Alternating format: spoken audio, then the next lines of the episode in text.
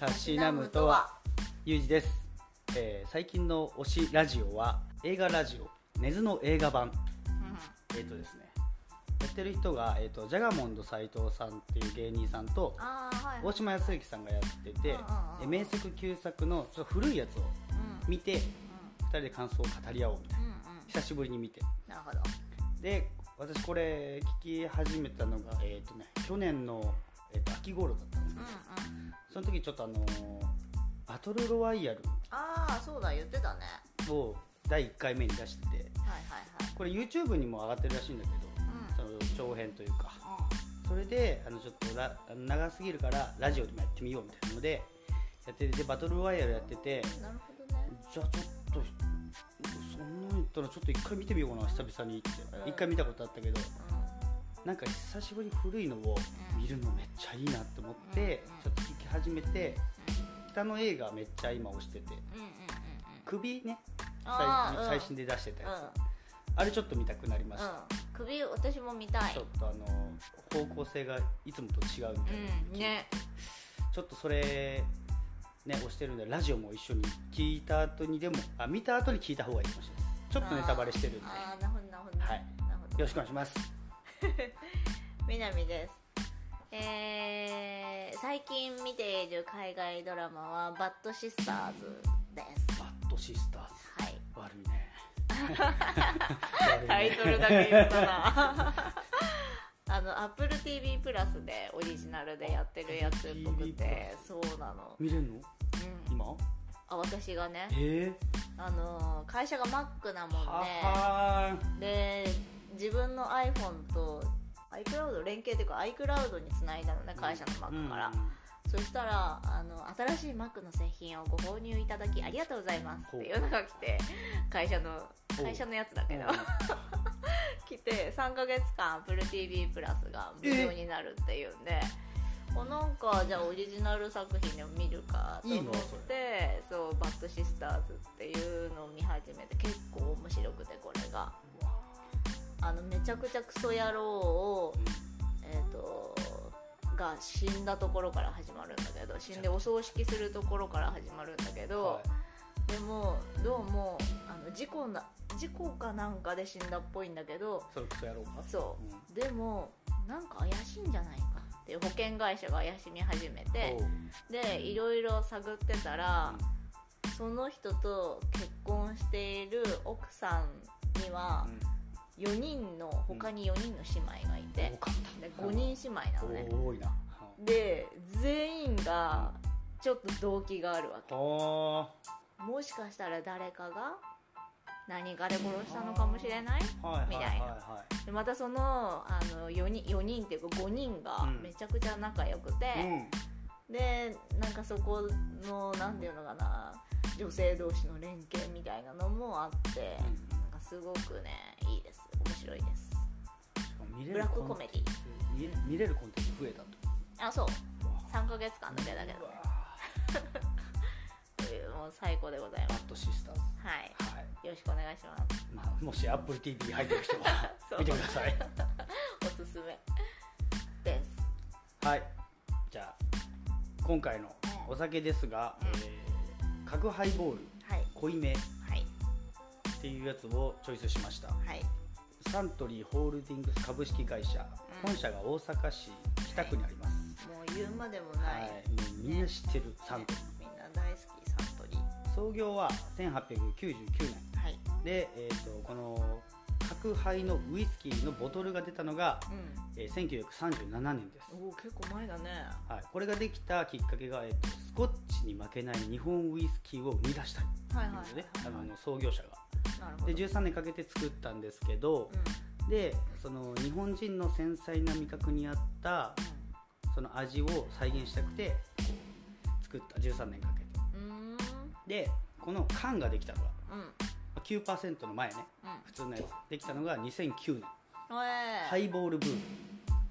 小雪さんが2007年に、えっと、ウイスキーを。はいはいはいはい。の。ブームをさ作ろうとしてたんだよねサントリーが。そうだそうだ。そうそうそうそう。サでントリーが頑張ってたよね。そうなんです、うん。もうめちゃめちゃ CM 打っていろいろやってたんですけど、2009年にもうブームがはいはい来て。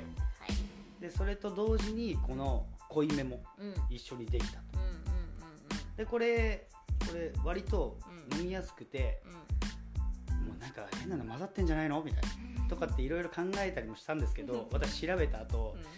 キーウイスキーあうん。キーウイスキーっていうのはウイスキーの方向性を決める、そのまあ主体の味。あこれをもとにいろんなのを混ぜ合わせてーで今のウイスキーできますよみたいな。ってやつでそのキーウイスキーが山崎と白州の蒸留所の原酒を使ってるので元が最強。元がすごくいい。でそこからシトラスとかうん。いろんなこう香料を入れて混ぜてんだけど結局のブあのキーのウイスキーがよ、良いからあんまり悪酔いしないようん。という感じで作ってます。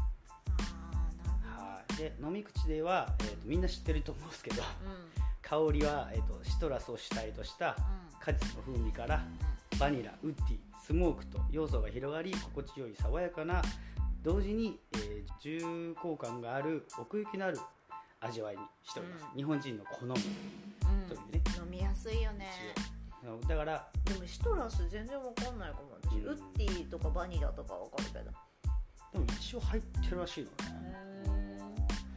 調べてねちょっと各ハイボール、うん。各に対してちょっとイメージ変わりました私、うんはいじゃあ今回、はい。この各ハイボール濃いめ、はい飲みながらたしなんでいこうと思います。はい、はい、9%のアル。コール、9%よろしくお願いします。お願いします。このねなぜこれなのかっていうのがね、はい。あの劇中で出てくるんですよね。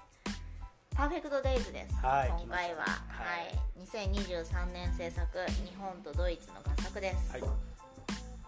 えー第76回カンヌ国際映画祭コンペティション部門に出品されまして、日本人俳優としては誰も知らないの柳楽優弥さん以来の19年ぶり。でさらに2人目うんとなる最優秀男優賞をこの今回主役の役所広司さんが受賞されました。はい。でまたその時のねあの本人のコメントがいいんだよね。おやっと柳楽君に追いつきましたっていう。おしゃれ。なんだそれね。のとかあと第96回アカデミー賞の日本代表作品に選出されまして、うん。国際長編映画賞にノミネートされております、はい。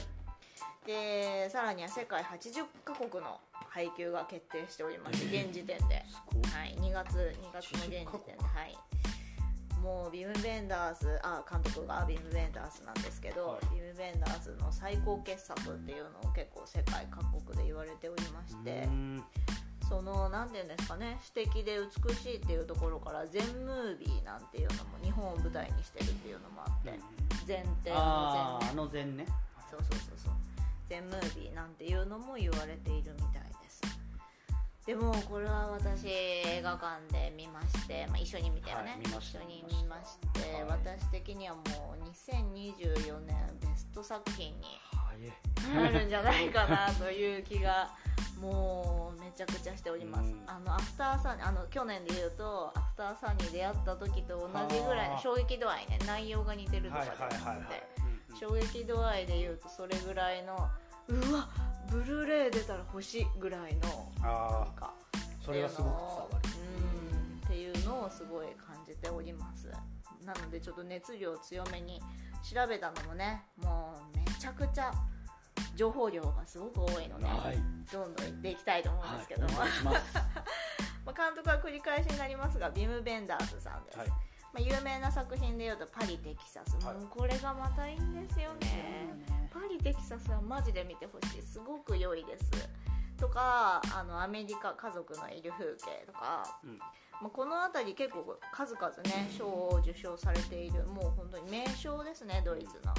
なんですけども小津安二郎さんを日本の監督ですねを敬愛しているっていうのをもうずっと公言されていて。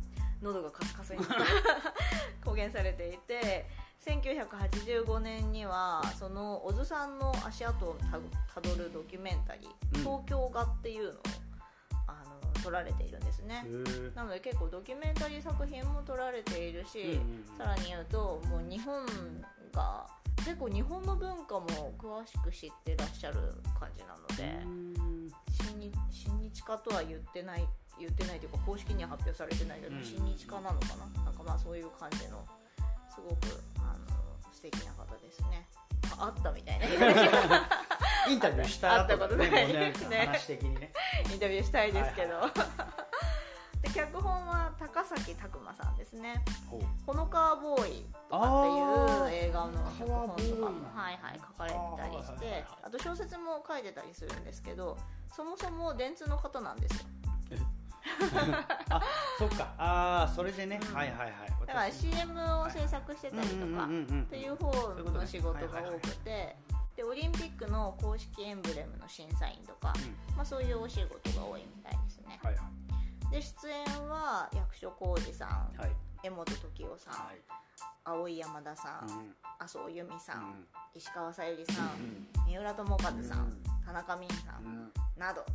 もうこれ一旦ウィキペディアに載ってるのだけあげたんですけど、もうその他もね、うん。あの意外な一瞬だけ出てきたり片桐はいりさんとかね。健直子さんとあか一瞬だけパッて出てきたりとかっていう方もね結構豪華なので。一瞬出てきた人で俺びっくりした。のは監督出てきたらびっくりしたよね。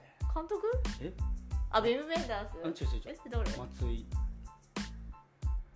えっとクレナズメとかクレナズメとかが入ってる。あ松井大悟さん、うん。えー、でどこに出てたの？カセットテープの店員さん。え俺震えたもん。はっクレナズメ俺調べてたから前。だから俺見たこと見たことあると思って。えー、あえー、カセット売ってる？ってなって。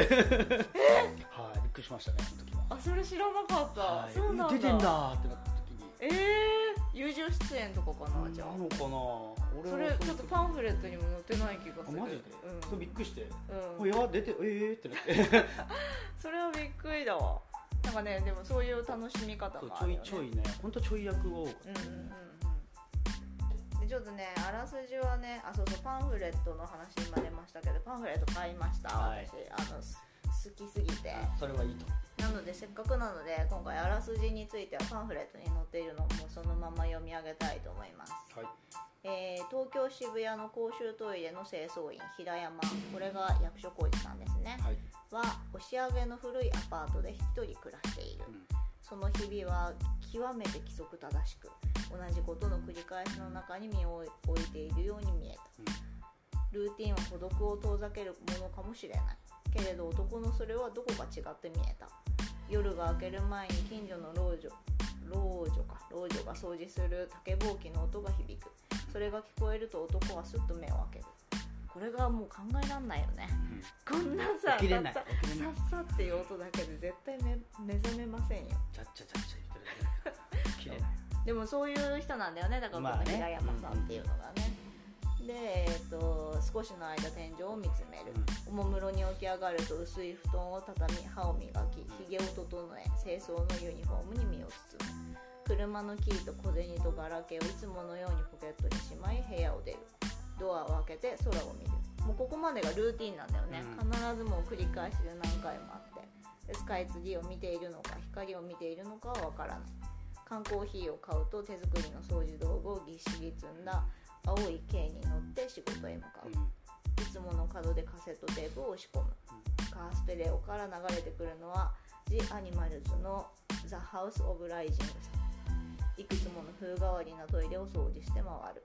その日はひょっとすると声を一つも出していないかもしれない。そうめちゃくちゃ寡黙な人なんだよね。そうね。全然前半戦あんま喋ってないんですそうでもそこもちょっとよくて、なんか人人となりを表しているというかね。平山さんの。で、えー、と掃除を終えると夕方にはあのアパートに戻る。自転車に乗り換えて銭湯へ行きいつもの地下の居酒屋でいつものメニューを頼み、うん。そして寝落ちするまで本を読む。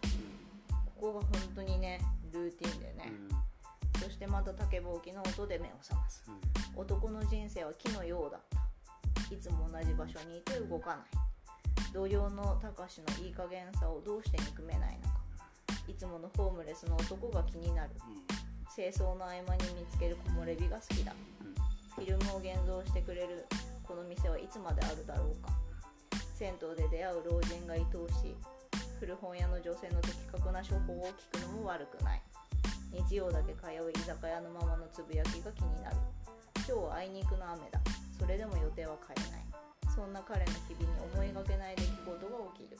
そしてそれは彼の今を小さく揺らしたっていうもうここまで書かれてるんですけど全然ここまで書かれてもネタバレにならないっていうね。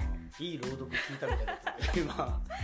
ねなんかもうこれで結構詩的な感じになってるそよね。うだね。もう完全にストーリーとしてね。ねもう全ムービーですよ本当にっていう感じなんですけども、はい。そもそもこの作品ですね、うん。ファーストリテイリングの柳井浩二さん。はい。これもうファーストリテイリングの創設者の柳井正さんの息子さんですね。が制作を行っているんですですけど制作プロデュースを行っているんですけど、まあ、これもしかしたらユニクロがオリンピックで結構アイテム提供してたりするのでそのつながりでさっき言った脚本の高崎さんうん。とつながりがあって高高崎さんが脚本っていうことになったのかなっていう気もちょっとするんですけど、まあ、この柳井さんですね今までの公衆トイレのイメージを刷新するために「ザ・東京トイレット」っていうプロジェクトを立ち上げておりまして、まあ、これどういう内容かというと渋谷区の公衆トイレを大々的にリノベーションするっていう。めちゃくちゃ綺麗にしてるんだよね。例えばなんか一番有名なところで言うとあの透明なガラス張りのトイレに見せかけて中に入って鍵をかけた瞬間に不透明にパッと変わるっていう。それも劇中にも出てきていてで外国人の方がちょうどあの掃除中に「これどうやって使うの?」って聞いて「こうだよ」ってジェスチャーで役所広司あえっ、と平山さんがお伝えするっていうシーンもあったりするんですけどなんかそういうトイレがシーンにいっぱい出てくるんですけどまあでもこの新しいトイレにはこの専門の清掃員さんがいましてうんでこの人たちを主人公にした短編映画を作ろうっていう企画が立ち上がってでその中でビーム・ベンダースさんにオファーがうん。撮ってくれませんかっていうオファーがあったらしくてそれに対してビーム・ベンダースさんはすぐに快諾してくれてで取材のために実際にそのトイレをあのいくつも見て回ることになってでその時に「ここは小さな聖域だね」みたいなことを言ったらしいんですけどでそのうちあの短編じゃなくてもうちゃんとしたあちゃんとしたっていうと語弊がある。短編もねちゃんとした映画なんですけど、ちょっとそうではなくて長編の作品を作りたいなっていうのを考えるようになったらしくて、なんかその時にその時にっていうかずっとビーム・ベンダースさんが言ってる言葉でドキュメントにはフィクションの要素が必要でフィクションにはドキュメントを期待するっていうのをずっと言い続けているらしくてそれが結構この作品にはすごい出てるんじゃないかなと私的にはすごい思うんですけど。なんか実際ドキュメントってさあのーありのままを伝えてはいるんだけど伝えている作品なんだけど、ちょっと正直見る側としてはドラマを求めてしまうというか。そうね展開ないとね。うん、っていうのもそうだしあのドラマがないと逆にリアルじゃない気もはあ。するなんか。結局さ事実は小説よりきなりみたいな言葉もあるけど、まあ確かに確かなんかこんな何もないの嘘だろ。って何もなさすぎるとね。うん。やっぱ思うしやっぱドラマを求めてしまうと思うのコンテンツとして見てる部分でねうん。もで逆にフィクションにはリアリティを求めてしまうじゃ、ううんんそいうやこれ嘘くさいだろそうもっとリアルにやってくれよとかってなるじゃん。すごい不思議よな。うん、だからそれは本当に言ってる通りだなってめちゃくちゃ納得なんだけどで今回のこの「パーフェクト・デイズ」はかなりそれが散りばめられているなとうん。物語上に。っていうのをすごい思ったのはあの公衆トイレって言えばやっぱりちょっと汚いとうん。か、そうね。うん。あとまあちょっとなんていうのかな。あんま言いにくいけど盗撮されてるんじゃないかとかさ、うん。なんかちょっと不安要素が出てくる。うんうん。イメージが強いんじゃないかなって思うんだけどそれを刷新するために立ち上がったプロジェクトの中で作られたすごい綺麗でであの、うん、ビジュアルもすごい斬新でっていうトイレがいっぱい出てくる。うん。っていうのはあのなんか普通の公衆トイレとはちょっと違う非日常感うん。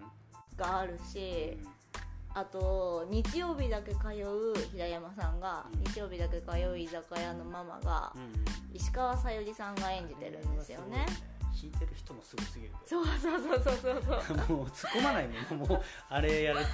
そうなのよね。あのフラッと行ってこんなとこあったらすえ待って何百万も取られるんじゃないかっていうような。えそう。大丈夫？ね アコースティックギター弾いてる人この人ですけどええ？みたいな。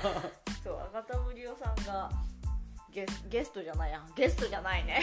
ゲストあれも常連あのの役だ常連のお客さんで来ていてでアコースティックギターをちょっと鳴らし始めるとママがママのね石川さゆりさんが歌ってくれるっていうすごい豪華な感じで。あの曲なんだっけ？あの和訳なんだよね確か。日の当たる。あのハウス・オブ・ザ・ライジング・サンとかじゃちゃうっ日の当たる家かじゃあ。け確かうん。一番初めにそうそうそうそうそうそう。平山さんがカセットで流す。それの和訳がそうだから日の当たる家じゃない？多分。だったっけ？あのタイトル的に。ライジングサンだから朝日か。朝日の当たる家ですねでね歌ってくれたりとかっていうのもちょっと普通普通っていうか、えー、と実際にはありえない、ちょっとしたフィクションを挟んでるじゃん。プロだからさ。それも雰囲気もあるしさ、ね。もう当たり前だけど歌とか演奏もうまいしさ、あそこだけ「紅白」見てんのかと思ったらね。急にこうカウンターから出てきた時ええ？スポットライト当たってる感じするけどみたいな、ね、っていうのもあったし、うん。あとホームレスの老人がね私この人大好きなんだけどなんだけど田中泯さんなんですよね。だもうあの踊ったりとか変なポーズで立ち止まったりとかするんだけど田中泯さんみたいに本当に鍛え上げられたパフォーマーとして、あの生活している人じゃなかったらなんかやっぱどっかちょっと変だったと思うのパフォーパフォーマンスっていうかパフォーマンスにならないと思うのあの立ち止まって変な感じになるのがもっとなんかダラダラしている。ただの気にもかけないような変な感じになっていたんじゃないかな。俺あそこが逆に気になったのよね。あそうなんだ。あのなんかうん。ホームレスってそのダラダラがホームレスっていうイメージが強いからあはいはいはい。逆になんかあんだけなんかもう田中泯のその体幹の凄さを見せつけられてなんかもうえすごいアーティストっていうのでなんかそうだね。別物に見えてしまったなるほどなるほど。俺逆になんかそれは特化されてる感じに見えてしまったああちょっとしか出てなかったのにそのそうだね。シーンとしてはめちゃくちゃすごい少なくて実はめちゃくちゃ削ってるんだよね。泣く泣く削ってんだよねビー。あーム・ベイダースさん的には。もうなんかそのちょっとで存在感ありすぎて。あ田中泯みたいなこの数秒で彼の存在感が脳裏によぎりすぎだろうっていう感じのちょっと逆に違和感を感じたっていう俺の中では。でもさなんか変な人って世の中さ正直いたりするじゃん。いやいるね。自分とは接点がないんだけどなんとなく毎回会う接点がないしうんうん。危険性がないのも分かってる。まあね。うん。でもあいつ変だなって思う人っているよなっていうのをなんだろうななんかリスクなく描いてるというか。あなんかそこでちょっとした危険性を描いてしまうと世の中にいるそういう人たちに対して警鐘を鳴らすわけじゃないけどなんかちょっと怖いかもみたいなイメージをもたらしてしまう危険性をはらむと思うんだけどそういうことをするでもなく作品の中で。ではなくちょっと変な人いる。でもそれが日常の中にあの隠れているというか潜んでいるというかみたいな感じが私的には程よいアクセスだったんだよね。でそれを田中泯さんが演じてるっていうのもなんかあの画面として見た時にあーまあまあまあ確かに確かに。綺麗にうん。言い方悪いけど綺麗に収まってるなっていう感じがしてそうねなんかうん。最初言ってたようにトイレのうん。なんか吐砂物だったりそういうのとかも映さないのもあのもう延長線でうんそういうホームレスっていう形だけど、ん綺麗に見せてるんだろうなって落とし込んで見てたけどすごく気になっうんなるほどねすごく気になった嘘っぽくなっちゃったってことかな嘘っぽくっていうか彼らの存在をちょっと美化しすぎじゃないっていうか。あなんかアーティスティックにしすぎてうんなんかこう逆に格差が出て変な感じに見えたの。俺の中で。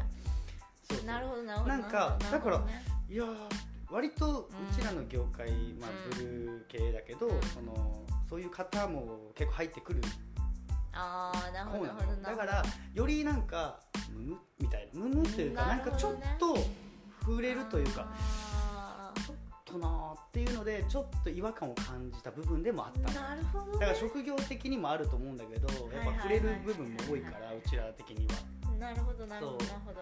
まあその言ってることは分かるん綺麗っていうので俺の中で落とし込んで見てたけど、うん。なるほどでもそうね言ってることはわかるわ。それで言うと私あんまりそういう人たちに、うん。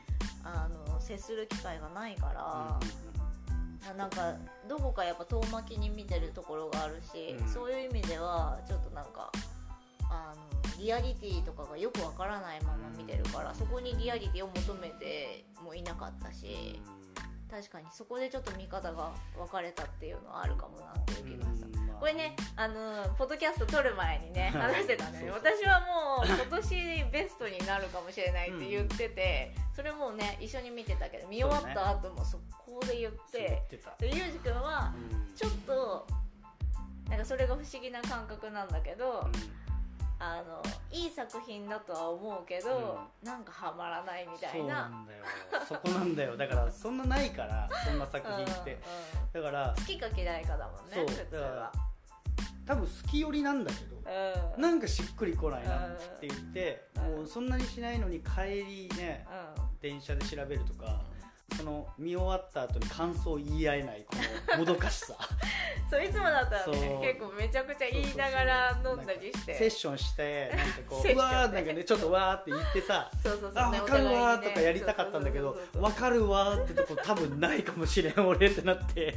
もう俺はちょっとね違和感がちょっとありすぎたかなって。ちっちゃいのがねうん積み重なってね。でもなんかそうそれでうん。今話してて、ああそういうところかってちょっとちょっと理解できたかも、うんそうなんかその飲んでた時に温度差を感じて、うん。私的には熱がすごいあったからうん。めちゃくちゃ喋りたかったんだけど あちょっと一旦引くかと思ってあれしたからあなんかこれこの作品に関しては合わなかったんだなっていううん。感じだったんだけどそれがなんでかっていうのがなんかちょっと今見えたような気がするね、自分の中で消化できないものをねこうあの話してる時に「うん。いやさー」って言ってさあの同調できなかった時の、うん。あれがちょっと全然言ってくれていいけどね。話し合いとして俺 しっくりこ来ないかもしれないと思ってこのね。うんまあ、でも熱量はね確かに俺は低かったかもしれない。それで言うとなんか私的には全然そういうのをなんかあの違和感感じてたならそこで言ってくれてよかったけどでも多分何が違和感になってるのかそそうの時は分かってなかったんだよね多分ねそそうういうことだよね消化できてなかったからそう,、だから日をっていろいろね、うん。調べたりとかしてて、うんなんかやっとちょっとね着地したような気もするっていうので今こう話せてるみたいな感じなのよね。でも排泄物とかは私もさすがにちょっと思った公衆トイレこんなになんかあの新しく立ち上がったプロジェクトのトイレだから、みんな他のところより綺麗に使うだろうなとはなんとなく思うけど、とはいえ綺麗すぎとかトイレットペーパーの芯とかしか落ちなかった時え？そんなことないでしょって思ったけど。とかはさすがに思ったけど、うん。でもここでき汚いものを描いたところで、まあね。パーフェクトデイズなんですよ、平山さんっていう主人公がうん望んで自らこの生活を選んでいて、うん。っていう中でこんな苦しみがありますを描いてしまうとちょっとさすがにやっぱブレてしまうよなっていうのも感じていて、そうそうそう。なんかちょっとノイズになるかなっていう気もするから、そこを省いたっていうのは、まあ、リアリティではないかもしれないけど、でもなんかすごいわかるなっていう気もするし、でも後々調べたらそもそもこのプロジェクトの ためにまあまあまあまあ。あの立ち上がった映画だったっていうところでもしかしたらそうそうそうそう。もしかしたらプロモーション的なね意味合いも兼ねてうん。綺麗に描いているのかもしれないなっていうそう。のもちょっとちらついたけどでも そこ言うとね言ったもう話変わってくるから。そうだからちらついたし、うん。そこを批判する人がいるし批判する人もいるかもしれないなっていうのは納得できる、うん。けど私的にはあのこの作品を見て真っ先にいやもうめちゃくちゃいい。っうん。ていうのが一番先に出た感情だったから全然なんだろうな批判があるのは納得できるけどそれを上回る感動があると思ってそうね。私的にはね。あでもそれは言う言ってることすごいわかる、うんうんうん。汚らしいトイレをねわざわざ映画館まで行ってさ 見てさ、まドキュメンタリーじゃないからね,、まあまあまあね。うん。だからさっき言ったようにねちょっとしたフィクションがあった方がっていうので今、まあ、確かにそれは確かにそうだって。なんかわざわざそんな汚いものをさ2000円払ってさこう 目の当たりにしてなんか不快になってから綺麗なものを見るみたいなのより綺麗な映像で自分の納得するものを見た方が楽しいわそれは。っていうのでまあコンテンツとしてはその方がいいと思うただまああの本当にドキュメンタリーにはい近いような形式になるようにっていうのを心がけて作られたみたいで、もうできる限り作為的な作り込みみたいなすごい避けて作られていて、平山さんの主人公のね、うん。平山さんの暮らす家、うん。で日曜日だけ通うお店、うんであの実際に毎日通る道、うんで自転車で通える範囲とか、全部をちゃんとビム・ベンダースさんが見て回って、へそうなの。だから実際に通える範囲行動範囲ー一人のあの年代の男性の人が通える範囲。自転車とかでも、うん。で作られてる。車だとここまで。うん。で自転車だとここまでみたいなの全部考えた上で作られているらしくて。その辺の作り込み方はなんかちゃんとしてるなって。うん。なんか結構映画とか映画に限らないけどフィクション作品ってさやっぱあのロケーションメインでそうだね。ここイメージに合うからここに行くことにしようとか。全然2それ時間かかるじゃん。みたいなあるある全然あるある。それがでも悪いっていうわけじゃなくてね。うん。あのそれは世界観を大事にした上でこのお店がいいとかってなってるわけだから、でそれはそれでいいんだけど、うん。だからどこにこだわりを持つかっていうところで、リム・ベンダースさんは本当に一人の人間がここに生きているっていうところに重心を置いているから、その行動範囲とかもなんか作為的に曲げたりしてないっていう。あーそうね。なんかそこはすごくいいなって個人的に思いました。おしゃれから渋谷に行くっていうのはちょっと震えたけど、うん。めっちゃ高速使うやん最初思ってしまったけど。最初ね、うん。まあまあそこは気にしませんでもでもそれもさ押し上げのさあのなんていうの？まあ言っちゃ悪いけど古めのアパート？あのロケーションすごく良かったけうどん。っていうのに住んでるっていうのが渋谷に住まないね。やっぱ平山さんは文化的な人間だからあいや渋谷に文化がないというわけではない。渋谷にはめちゃくちゃ文化があって、まあ両方いいとこある。うん。私は渋谷がめちゃくちゃ好きなんだけど、はい。なんなら押し上げより渋谷派だから。やめてあげてちょっと 平山さん住んでるから押し上。げなんだけど、はいはい平山さんが求める文化じゃないの、あーまあそうね。渋谷にあるのはあーってるもんね押し上げの方そうそうそうそうそう。だからその辺もちゃんとうん。見た上ででスカイツリーが見えるとか毎朝。でそれをあれね。車の窓越しにこう見上げてうん。ちょっと微笑むみたいな。あのルーティンめちゃくちゃいいけどね。そこでやっぱ人となりもちょっと見えるじゃん。あの映画を見てる側としてはさ北山さんはこういう人間なんだっていうのが。なんかつまらない大人だったらさスカイツリー毎朝見てるものだしさあんなに毎回ちょっとわざわざちょっと首傾けてみたりとかししませんよ。なんかその辺にちょっと人間としても面白みみたいなのも描いてるなと思うし。確かに確かそうそうそうそうでちなみになんかそんだけロケーションがまとまってるから聖地巡礼もしやすいだろうなそっかそっか。っていうのもあの焼きそば屋さんもね行きやすいしね。そうっていうのをあのこの映画のファンとしてはちょっと思ったりお。しています。行きたいなって。焼きそば屋さん？焼きそば屋さんって何？あれだよ。あのあの平山さんがうん。銭湯行ってで次のとこ行く時にうん「お疲れさん!」っていうところえあれ居酒屋じゃなくてあれ焼きそば屋さん？なの。あそうなんだ。そうそうな吉田類とか。はいはいそうはい。はいいう酒場放浪系の人たちあーがよく行きそう行きそうよく行きそう。行くうん。その取材されてる焼きそば屋さんなの。うん。浅草駅の地下の飲み屋街の中のうん。一番有名な焼きそば屋さん。そうなんだ。有名なんだあれ。めっちゃ有名。知らなかっで見た時に「わあ俺吉田類のやつ見てる」と思って「わあ」ってなったけどおしんことかと飲んでるじゃん。うん。平山さん、うん。だけど結構あそこは焼きそばが有名で。たそうなんだ。そう平山さんが全然焼きそば的なもの食べてないからめちゃめちゃ知らなかった、ね焼きそば屋だとは。ルーティンの普通のやつだけど、うん。だから普通で居酒屋なんだけど焼きそば屋として出してるらしい。そうなんだ。そうそう。ちょっとでも行きたいちょっとねそれはね行きたいです。いいですね。スカイツリー行きたいです。はいわかりました。行きましょう。っていうね。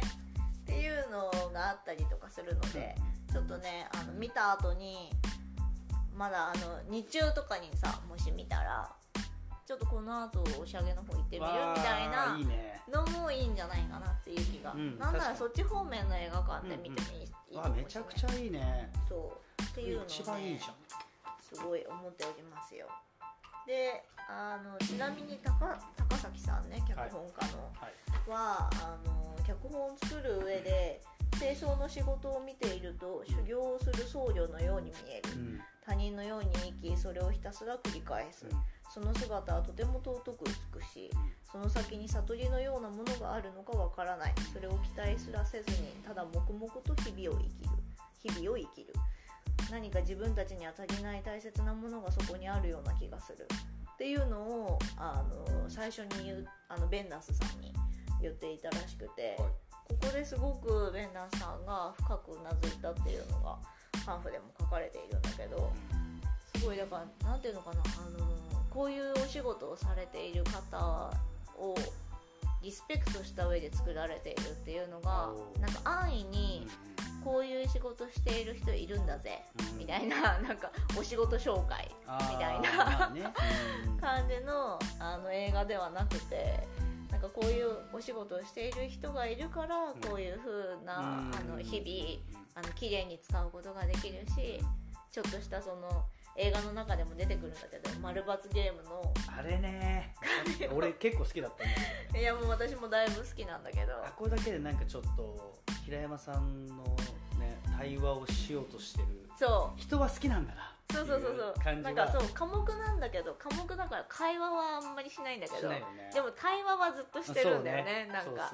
人となりを相手のことをちゃんと向き合って見ようとしているし、そうなんだ。その上での何かしらのなんか手を差し伸べたりとか何かしらはしてるんだよねちょっと迷うとこいいよね。なんかこう一回書こうとしたけどいやうーんいや今書こ。うみたいなそうなんかねトイレの壁のね隙間に挟まれてるんだよね、その紙を引っ張ってみたら丸×ゲームの丸が1個だけ書いてあって。相手は分からないけどそうそうそうそうそうあの感じがね。で一回ゴミ袋に入れるんだよね。あそうそうそうそう。捨てようとするんだけど後から思い返してバツを1箇所だけつけてお元の場所に戻すっていうでその後やり取りがね。あれね相手分かんないけどちゃんとね答えてる感じがね。うんあそこすごい現れてたよね平山さんの魅力が。そうなのだからなんかすごいリスペクトが溢れているなと、うん。なんかそういうなんていうのかいろんな生き方をしてる人に対してのリスペクトがちゃんと込められているなっていうところがねあの感じられました。だからあの私的にはそのホームレスの方に対するリスペクトも感じたんだけどそこがでもあのさすがに嘘っぽいって思う人がうん。いるだろうなっていうのも思うしそれはだからねさっきの繰り返しになるので、うんね。あれですけど。そうそうそうっていうねのを私自身感じました。うん。で撮影中ビム・ベンダースさんがい。役所広司さんに「フイズ平山」っていう長いメモを渡していてでそこにあのそれまでの時点で準備されてた平山さんの過去の設定うん。とは全然違うものが書かれていたらしくて。で平山さんの人生はある種テレビドラマ的にも見えるし、うん一方でどこにでもある人生のようにも見えると。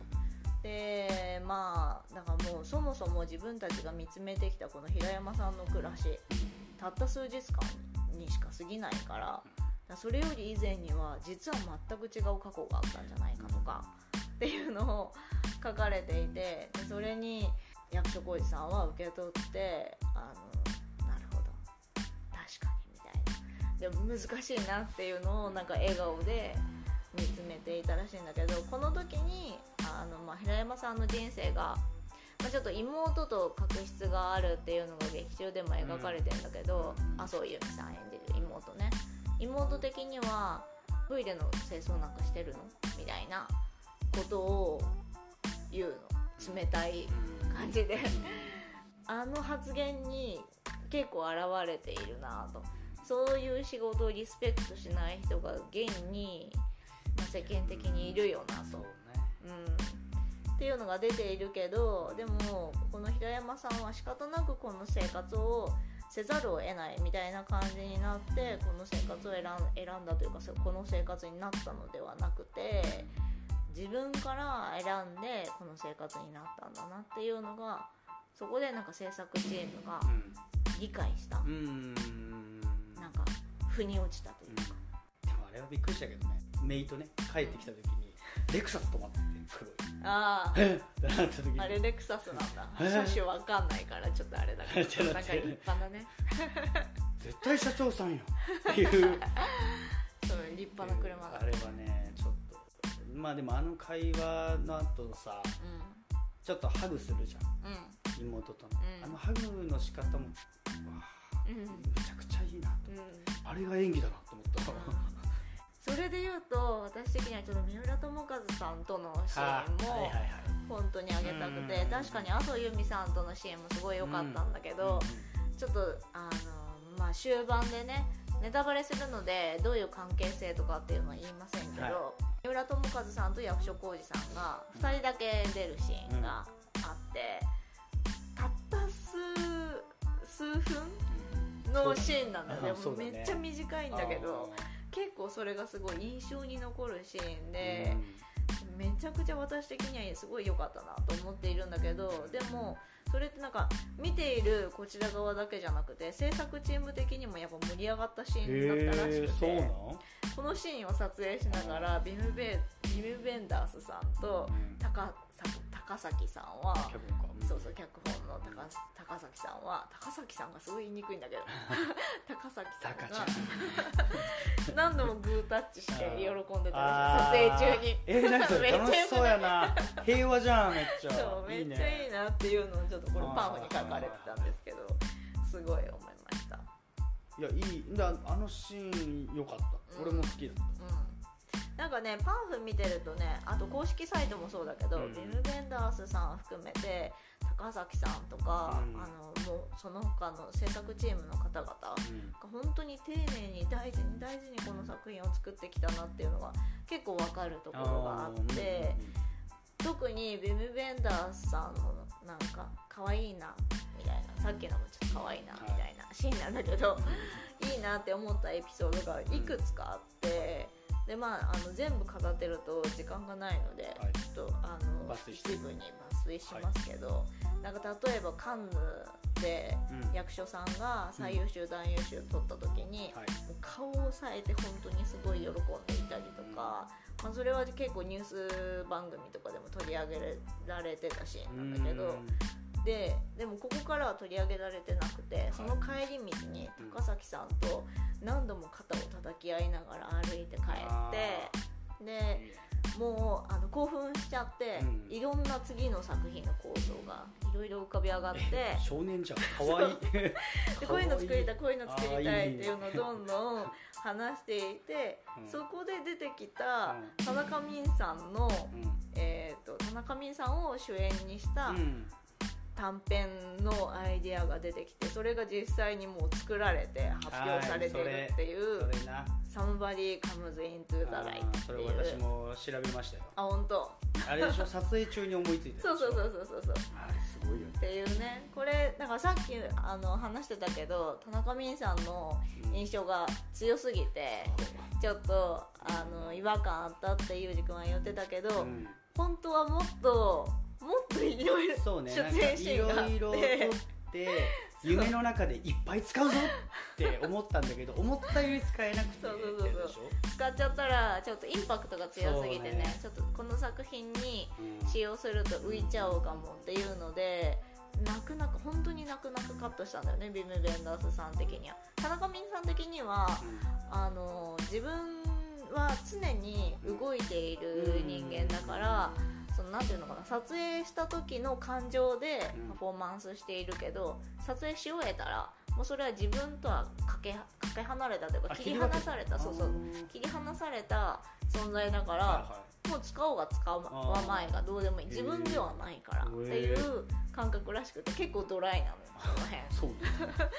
でももう本当プロのダンサーさんだからさ俳優というよりもそうなのそうなの。だからもうそのあたりまあなんなんていうか、まあ、ドライドライってわけじゃないんだけど、まあ、まあある意味ドライに見えるところで そういうところをすごい了承してるのにウィム・ベンダースさん的には使いたかったのにっていう気持ちがあまりにも多分強すぎたっぽくてそれでじゃあもう 別で作るぞみたいな、その撮影の時さ めっちゃちょっと読んだんだけど、うん。うんいいなと思ったのは、その最終日あの役所さんもいなくて、うん。風景だけ撮るだけの時だけたみたいな。うんだけどダメだ撮りたいってなって 半日ちょっとあの兄さん撮っていいですか？って言ってスタジオを押さえていっぱい木持ってきていっぱい撮ってうわーめっちゃいいの撮れた気がするけどこれやっていいのかな？ーってめっちゃ不安になったっていうのであの脚本家の高崎さんに「いいかな俺ちょっと出したいんだけどいいじゃないですか」みたいな。の話をしたらその映画になったみたいな話。あ何それ？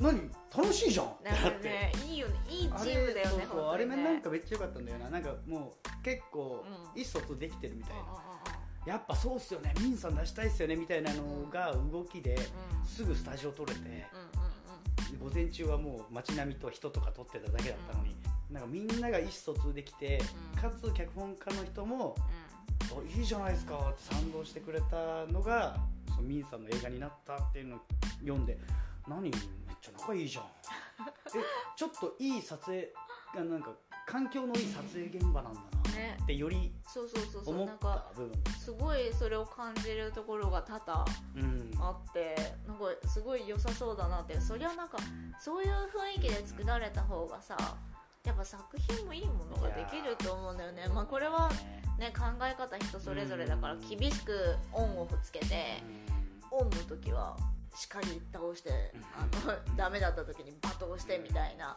方のがあのピリッと緊張感があっていいって思う人もいるとは思うけど実際そういう取り方の人もいるしさ、そう。でも私的にはなんか和気あいあいとしているからこそ新しいアイデアが生まれたりとかこれって良くないみたいなのって絶対生まれてくると思うからなんかいい撮影現場だったんだなっていう気が。発言しやすい、ねうん。環境の方がねってはうん確かにすごく思った。やっぱあのチームで作り上げた感がやっぱ強くなるじゃん。ああそうね。監督一人で作ったっていうよりもさ。ヨガリじゃないからねすごくいいとなんかねその方が自分の意見はもうちゃんと通してるってうん。一人一人が思えるから、なんか後々残った時にさかもうこの作品は監督にこう言われたからこうしたけどとかじゃなくて、納得した上でなんか挑んでるっていうのすごいいいなっていう気がした。まあそれはね私の意見なのでまあでも人それぞれ、ねそれは自分の中のは当然だけどそうそうそう。であとあの平山さんには同僚がいるはずだっていう話も上がったあ時に、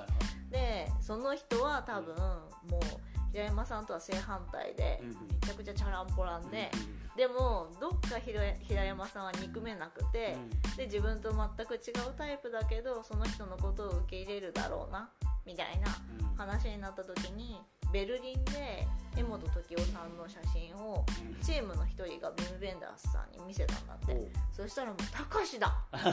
すげえ。もうえもう役決まったんだそこで。すげえ」っていうので大喜びして過去の江本さんの作品を見て「うわたかしだたかしだ!」っ てもう子供みたいに大喜びしたっていうエピソードを見てかわい。い、えでも似合ってたけどね。うん、そう似合ってたよね。似合ってた。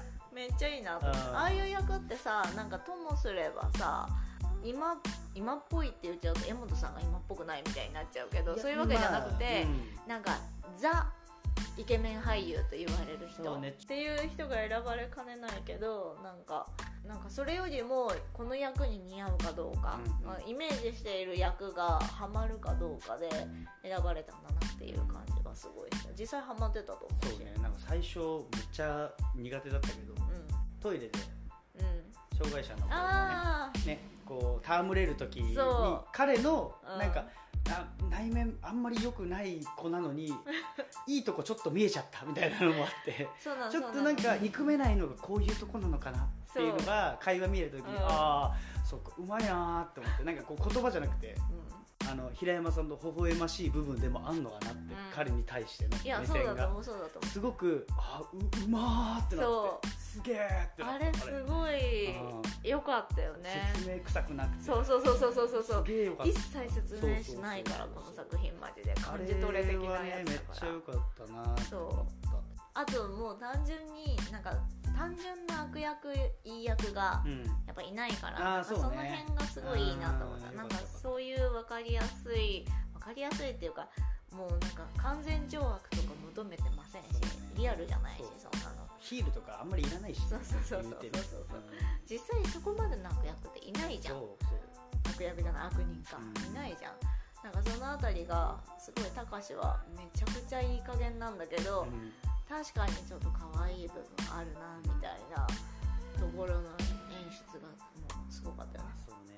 あやちゃん。ああはいはいはい。とのまあ関係性はちょっと青井山田さんが演じてるね。うん。あのなんかいろいろあったのは、まあ、お察しする感じはあったけどうん そこもリアルなんだよね。あれな青山田さんのあのタイプは、まあ、タイプってまとめてしまうのもよくないけどでもあの子はたかしを相手にしないよなっていうのもなんか描いてたよね。別にあの無限に扱ってるわけではないしあのなんていうのか嫌嫌だと思ってるわけでもないけどまあ相手にしないよねみたいなの出てたねすごい。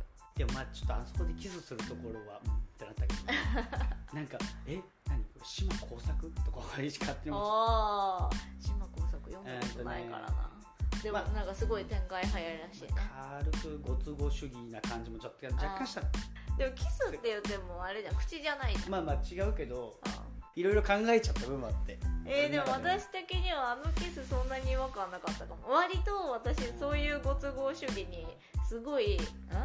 で引っかかるタイプなんだけどあそこに関しては青井山田さんはあ青井山田さんじゃないやあやちゃんか。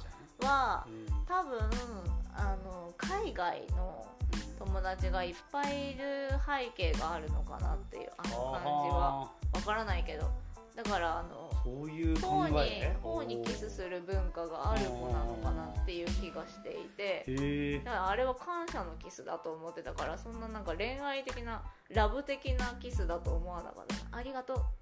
ありがとうチュだと思ってわあそう思わなかった。あ本当？あーなんかうん。でもそれ聞いて、うんああそっか。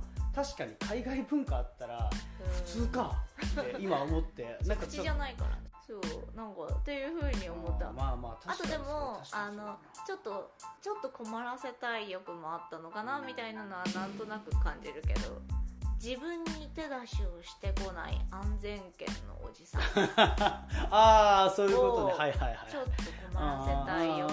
悪いこと言っちゃうとねんみたいないたずら心も若干あったのかなっていう気はするけど、だそれも込みでなんか私的にはなんか納得のキスだったかでもそれあ聞いてそこはなんか今日ありがとうだったわ。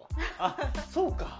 そうな。その考え全然なかったわ。ってうん。うんなんとなく舞台が日本だったから、うん。完全に日本だけのあるイメージでやっちゃってたからあれだったけど、そうかそうか。はああありがとうございます。っていう気がはいはいはい。ああなんかその考えああそうわかんない。確かに確かわかんない。私はなんかそういうふうに受け止めちゃった。にでも確かにってなった。今、うん。なんかちょっと今ハマったわしっくりちょっとアメリカナイズとされてるうん。あのカルチャまあまあーっぽかったじゃん、確かにね。昔の洋楽にえこれよくないってなるあの感じちょっとかさってってそうそうそうそうそうそうでそう自我がめっちゃあるしそうそうさそう。確かに確かにそうなんかあの自己主張できる感じとかもなんかそういうことかなってわかんないけどね。勝手にそう思いました私的には。まあそうですね。あとはまあ魅力としてはなんかいろいろ見てたら、もう制作者の人たちがみんなあのまるで実在する人物のように平山さん。平山さんいるよね呼んでて。いるよでも本当になんか架空の人物としてじゃなくて平山さんって言って平山さんに宛てた手紙をビム・ベンダースさんが書いてたりとか へめえっちゃ可愛くない？みんななんか平山さんをすごい本当にリスペクトしてるうん。なんか本当に実在する人間として。そうね。だから映画の BGM を決める時も劇伴どうする？っていうのを高崎さんがビム・ベンダースさんに聞いた時に、はもう僕たちは平山さんが見たもの聞いたもの以外を知る必要はないよ。って言って。お だから劇伴を決めるんじゃなくて平山さんが聴いているものを BGM にします平っていう山ことなのよ。いないけど平山さん。おおすごい設定ね。そうなんだだからすごいリスペクトがあるなっていう絶対に絶対的にこの平山という人間をね、尊重して作りましょうっていうのがチーム感であったんだなっていうのがなんか私的に安心して見られた一つの要素なのかなっていう気が。いやでも確かにな。この映画平山が生きてるっていうのをなんかもう提言してるようなやつだったのなんかえ役所広司じゃない。平山さんだっていうなんか本当にいそういそうっていうかいるもんうんあの感じ。いるよね。すげえってなった。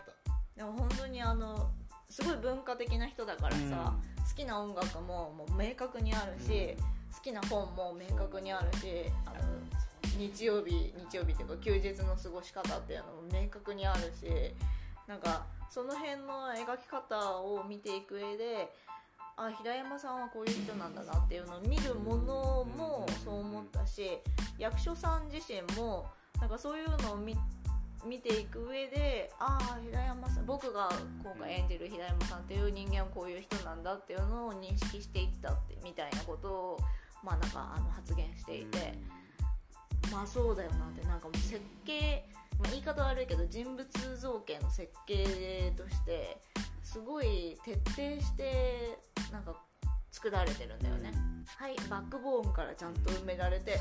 だからこういう人間ですみたいなのがちゃんと作られているっていうのはなんかすごくよ。かった。バックボーンが節々に見えるところがまたすげえそうなのなんか語らないの。そう。なんか喋ってないのに そう。本当になんか言葉数少ないのに知的なのが節々に見えてたりしてそうなの丁寧なところとか見えてたりそうわこの人こういう人なんだっていうのが、うんもう画面上でまざまざと見える感じが、うん。すすごいよ。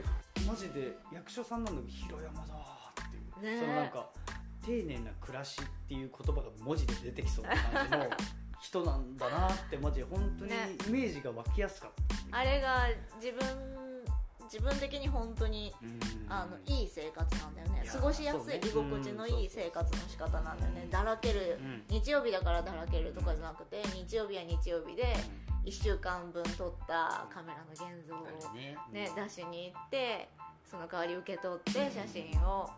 で100均100均じゃないや、えっと、100円均一の古本屋さんの文章文庫本を買って で飲みに行ってみたいな。あ銭湯に行って飲みに行ってみたいな。割とルーティン。そうルーティンが決まっていてうんそれがなんか安心できる生活なんだなってうん。ちゃんと朝起きて規律を正して生きるっていうのが本人的には過ごしやすいんだなっていうのがすごい見えたよね。なんかあれって本当になんか背景が見えないといやいや嘘くせえ休みの日はだらけるだろみたいに思っちゃうけど私は特にだらけたいから。思っちゃうけどあそうじゃない人なんだ。これが居心地いいんだっていうのがなんかちゃんと映画を見ていて伝わったっていうのは、うん。やっぱそれそれだけのなんていうか人物設計がちゃんとできているからあそうね。かなっていう気がでもそれで言うとさ、うん。あのメイのニコちゃん。ニコちゃんと会ってからあの日曜日うん。うん一回さうん。いつものルーティンと外れたことするねそうだね。ああでも人間臭いとこもあんだ。そう。ってなった時にちょっといいなってそうそうそうそう。いつもやってることをうん。やらずに、うああやめようみたいな。ん なんかそうそれもさやっぱわかるじゃん。うんわかる。メイが来てちょっと今までと違うイレギュラーな日だから通常通り生活するのも違うしこうなるよねうん。がなんか納得できる過ごし方というか。ちょっと揺さぶられたっていうか自分の日常からちょっと逸脱しちゃったんだな、その1週間みたいな、うん。なんかあの描き方もうん。すごいなって思うんですけどまあその辺本当になんていうのかなあのえこういう人だったらこういうことしないでしょみたいなのがないから、うんなんね。なんか安心して見られる変な言い方すると。っていうのもすごい思ってるんだけどそのさっき言ったニコちゃんについて話すと、あのまあ、平山さんはすごい読書家でうん。もう毎週ね日曜日になると、あの100円の文庫本でねはい。あの買ってでその1週間それを寝落ちするまで読むっていうのをやってるんだけどその、まあ、持ってる本の中中からニコちゃんがパトリシア・ハイスミスの「11の物語」っていうのを貸してって言って読み始めて。でこの中にある「すっぽん」っていう作品の主人公の、はい、ビクターっていう少年が自分みたいだっていうのを言い始めるのね。でまあここにニコちゃんなりのこの平山さんに対する、まあ、S SOS みたいなのがまあ差し込まれているわけなんだけど、はいそれを平山さんはまあ諭すでもないし無理に励ますみたいなこともせずに、まあ、結局答えを何も出さずにいつでも遊びに来ていいからって返すなんかここにすごいあちなみにこのすっぽんっていう話って、はい。あのまあ、高圧的な母親に悩まされてた少年のビクターが、まあ、怒りのあまりあの母を刺し殺してしまうっていう、あまあでもまあまあそれを聞いたらね、うん、だからもうこれに共感しちゃうって言ってるっていうのもあからさまな SOS じゃん、うん。そうだね、なんですけどここにニコちゃんのあのそれを言うおじさんに言うっていうことの、なんていうのかな苦しみの発散方法がまあなんか幼さと相まっての感じも出ているしそれに対して平山さんの、まあ、大人ぶらない返し方。大人ぶってあのそんなそんな今だけだよみたいな適当なこと言うとかでもないし目に対してこ子供扱いをするわけでもないし平等に接した上でいつでも来ていいからっていうあの返答の仕方って突き放さず優しすぎずみたいなあなんか絶妙な2人の関係性を表してるなってすごい思って。ニコちゃんの名前つけたの平山だと思うんだそれを親切。けどなんかね、うん。ニコがつくおそのアーティストがいるんだね。へえ結構流れてるのよ。へえで多分名前つけて少し一緒にねなんか会ってた時もあったんだけど、家族の時に、まあ、妄想だよ今のところ、うんだけどでもありそう、カメラをさあのおじさんがくれたじゃん。うん。話をした時に多分小学生とかそういうテンションなんだろうなって、うん。だから名前つけたのはそのなんかニコってニコ座なんだっけな忘れたな。ザ・ベルベット・アンダーグラウンドニコあそれだ。それはあれを、あのーグループ名とかじゃなくて LP のタイトル的な。ザ・ベルベット・アンダーグラウンドっていうグループがあってプラスそれとニコでやったからアンドニそれでねそう思ったんだよな俺。でタイトル的にもあの曲どういう曲かわかんないけど「These Days」ってなんかぽくない？うん。でだからこんだけ懐いてるってことは相当ね仲が良かったんだろう、うん。ちっちゃい頃から。と思うよ、っていうので多分名付け親でうん、ありえるね、でうん、彼女にはその息抜きじゃないけどこうそうそうね。息抜きできる立場だったよねうん。完全にニコちゃんにとっての逃げ道とか逃げ場としてそうなんか彼はそこにいたんじゃないかとは思ってたのね、うん。そんなこうでおじさんがそのカメラいいねみたいな何それ？みたいなのでじゃあプレゼントにあげようみたいなのであげてたんだろうなみたいなのを妄想でできたみたいでもそれはそうか感じがしたの。本人はねあげた本人を忘れちゃっててねだいぶ昔だったしな。おまだな持ってるみたいなのになったけど大きくなってびっくりするっていうね。えー、2個？みたいな。っ おおびっくりしてたけど。ていうね。あと私癖の描き方もすごい好きで、癖。うん、一人一人の癖が結構描かれてて平山さんで言うと平山さんの癖は特にめちゃくちゃ描かれてるんだけど、1個あげるとあの玄関のところにさその日持ってくものをさ絶対に置いといてるじゃん。あの鍵とかあの小銭とかを並べて置いていて、うん。で家を出る時にそれを順番に取っていくんだけど鍵2つあって2つ両手で刺さ同時に取ってでもそれを結局左手にまとめるの。まとめた上にポケットで入れるのそれってじゃあ別に左手で両方2つ刺さって取って並んで置いてるわけだしポケットに入れてもいいんだけどなんかそういう無駄な行為をさあの人間ってなんか全然しようと思ってしたわけじゃなくてなんか勝手に身についちゃう癖ってあるじゃん。あるあるなんかその辺の描き方がリアルだなと思って。あれはアドリブなのかそれとも脚本で描かれてるのか演出なのか果たして全然わからないけどなんかそこにすごい人間らしさを感じたというか。あ見てなかった。生きてる人間だみたいな。なんか毎回そうやってやるの。毎回わざわざ右と左で両方で2つの鍵を取って左手に1個まとめてポケットに入れるそこに AI では描けない人間が作った人間の物語みたいなうん。感じを見たというかあー。感じがしてなんかなんかリアルでいいなってうん。思ったりしました。さっきねご都合主義の話をねしてたけど、うん。私的にはそれで言うとあのママが平山さんを好きかもしれないみたいな描写が、そうそれがあのともすればご都合主義になりかねないなっていうのをすごい感じて、そういうのにすごい私さっきも言ったけどめっちゃ敏感なの。うん。うんいやいやいやなんかよくあるじゃんあの平凡なおじさんの主人公が、なぜだかわからないけどめちゃくちゃ美人で色気のあるあのマドンナ的存在からなぜか好かれて島工作。そうなんだ。そう。それがそれが島工作。ごめんそれは知らんけど。知らんけどうわ嘘くせえ。あるわけねえだろってすごい思っちゃうんだけどでもこの作品の場合平山さんなの。うんまあね。平凡な何でもない主人公ではなくてあの文化的でインテリジェンスな感じと、あの寡黙だけど優しい立ち振る舞いみたいなところに確かにあそこでお店を構えているママが日曜だけやってくるお客さんである平山さんに好きかどうかは別としてね、なんかあのーまあまんざらでもないというか嫌な気持ちがない感じ、まあね。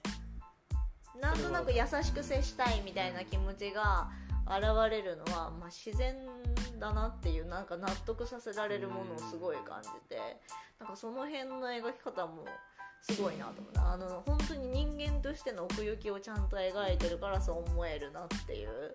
なんか奥行きなくただの平凡などこにでもいるトイレの清掃員のおじさんが日曜だけ訪れるお店のママに美人で歌がうまくて雰囲気のある 色気があるママに好かれるかって言ったら嘘くせえな。ってやっぱなっちゃうからなんかその辺がなんか納得させられるちゃんとした人間の、まあ、何度も繰り返しになってるけど人物造形のねうん。作り込み方が本当にリアルですごいなっていうのはめちゃくちゃ感じた。あーちょっと厚みがある感じがした。なんか厚みがある。品があるのはそうそうそうそうそうそうそう。そうのなんか一朝一夕じゃできないおじさんにはっていう。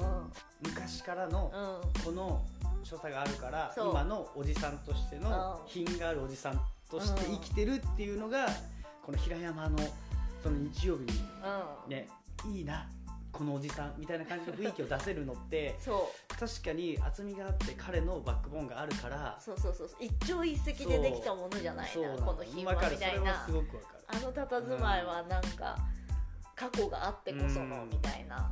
あれはねすごくわかる、うん。もうあのコインランドリーとかでこう、うん。ただ文庫本読んでるだけで え雰囲気ありすぎん？ってなったもんね。そうそうそうそう。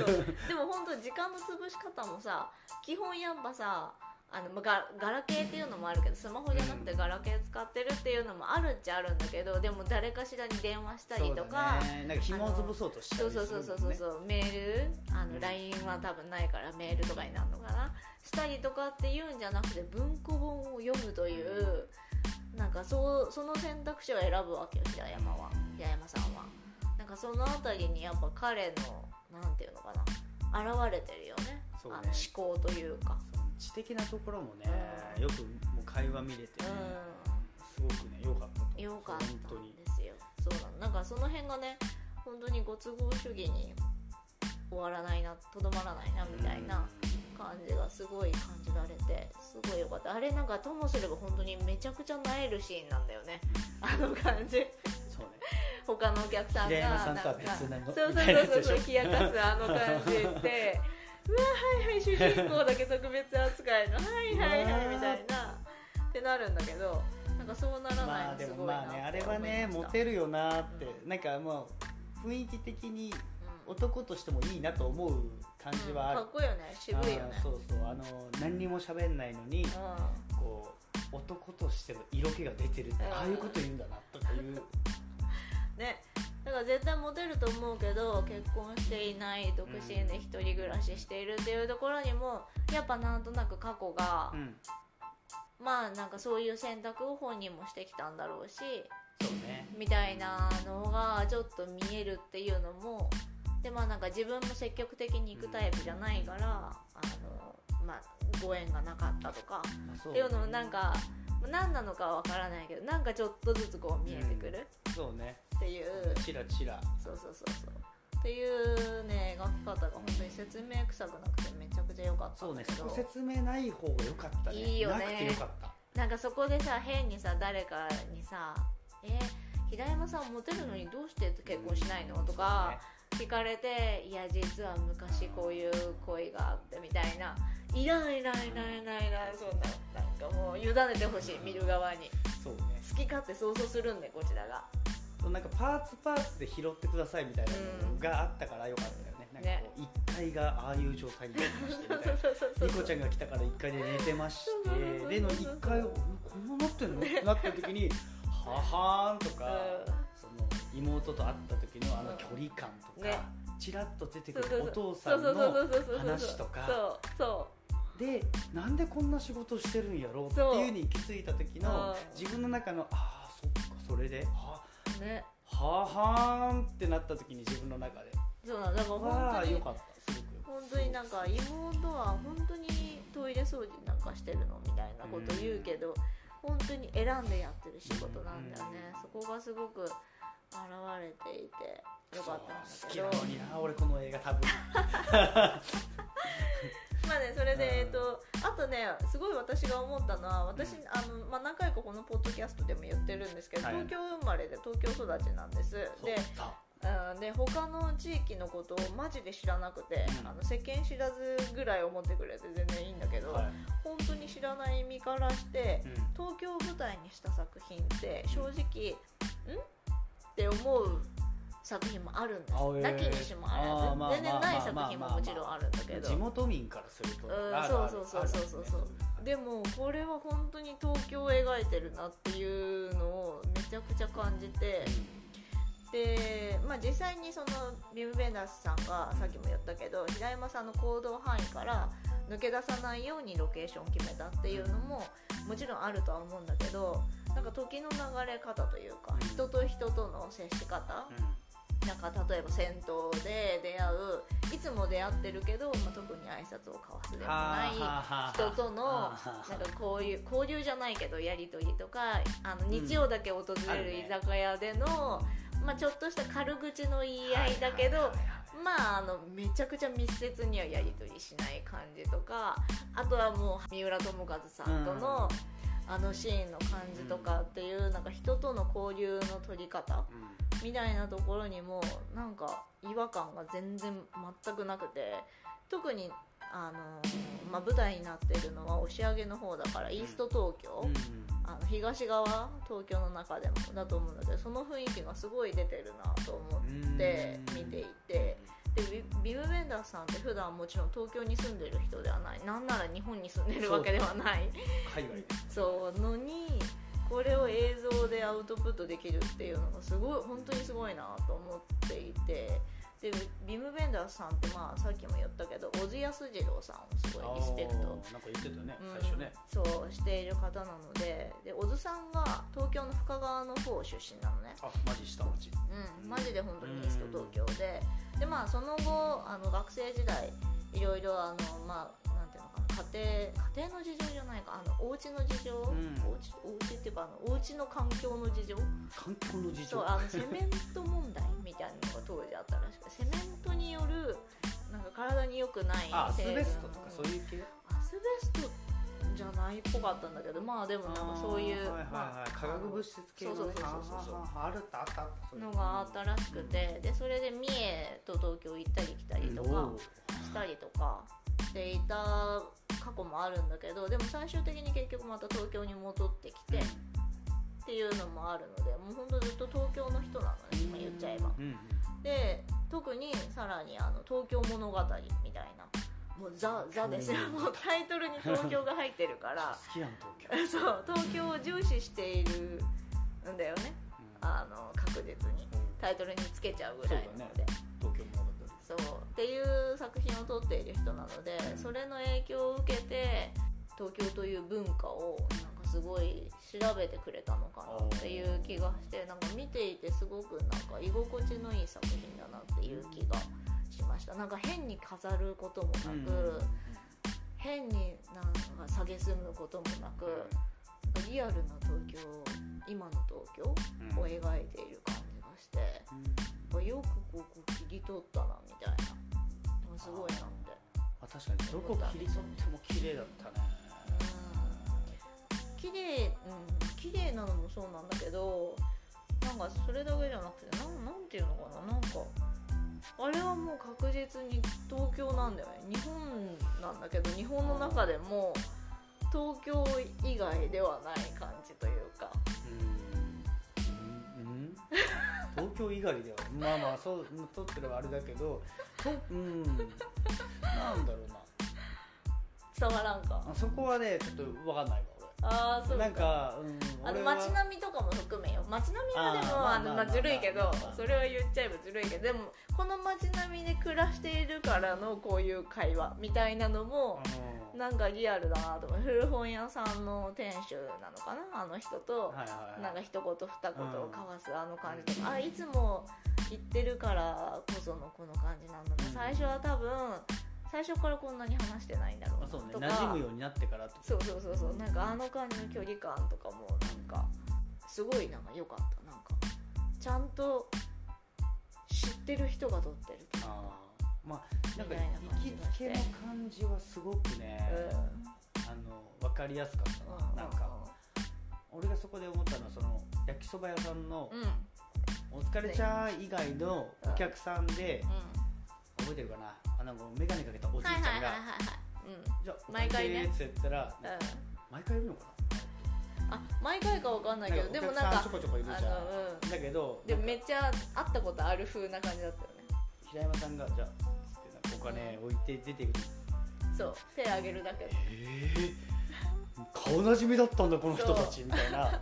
会話なし。あ会話なしなんだ。会話なしだけどあのお互いに認識していて挨拶する程度にはあの交流持とうとしてますよ。うん。あの感じはねとてもねなんか共感を得た。あ確かに。っていうねなんかあの本当にいい作品です。私的にはなんかもう全面的に推しているあの演出といい役者さんの演技といい音楽といい、まあ、この演出に関して言うと視覚情報も変な感じがしない。なんか素直な視点を描いているというか何ていうのかな。なんか例えば木漏れ日がちょっと登場もう一人の登場人物ぐらいな感じでキーになってくるんだけど、なんかそれをあの平山さんが見上げていると隣からふと視点を感視線を感じてで振り向くみたいな。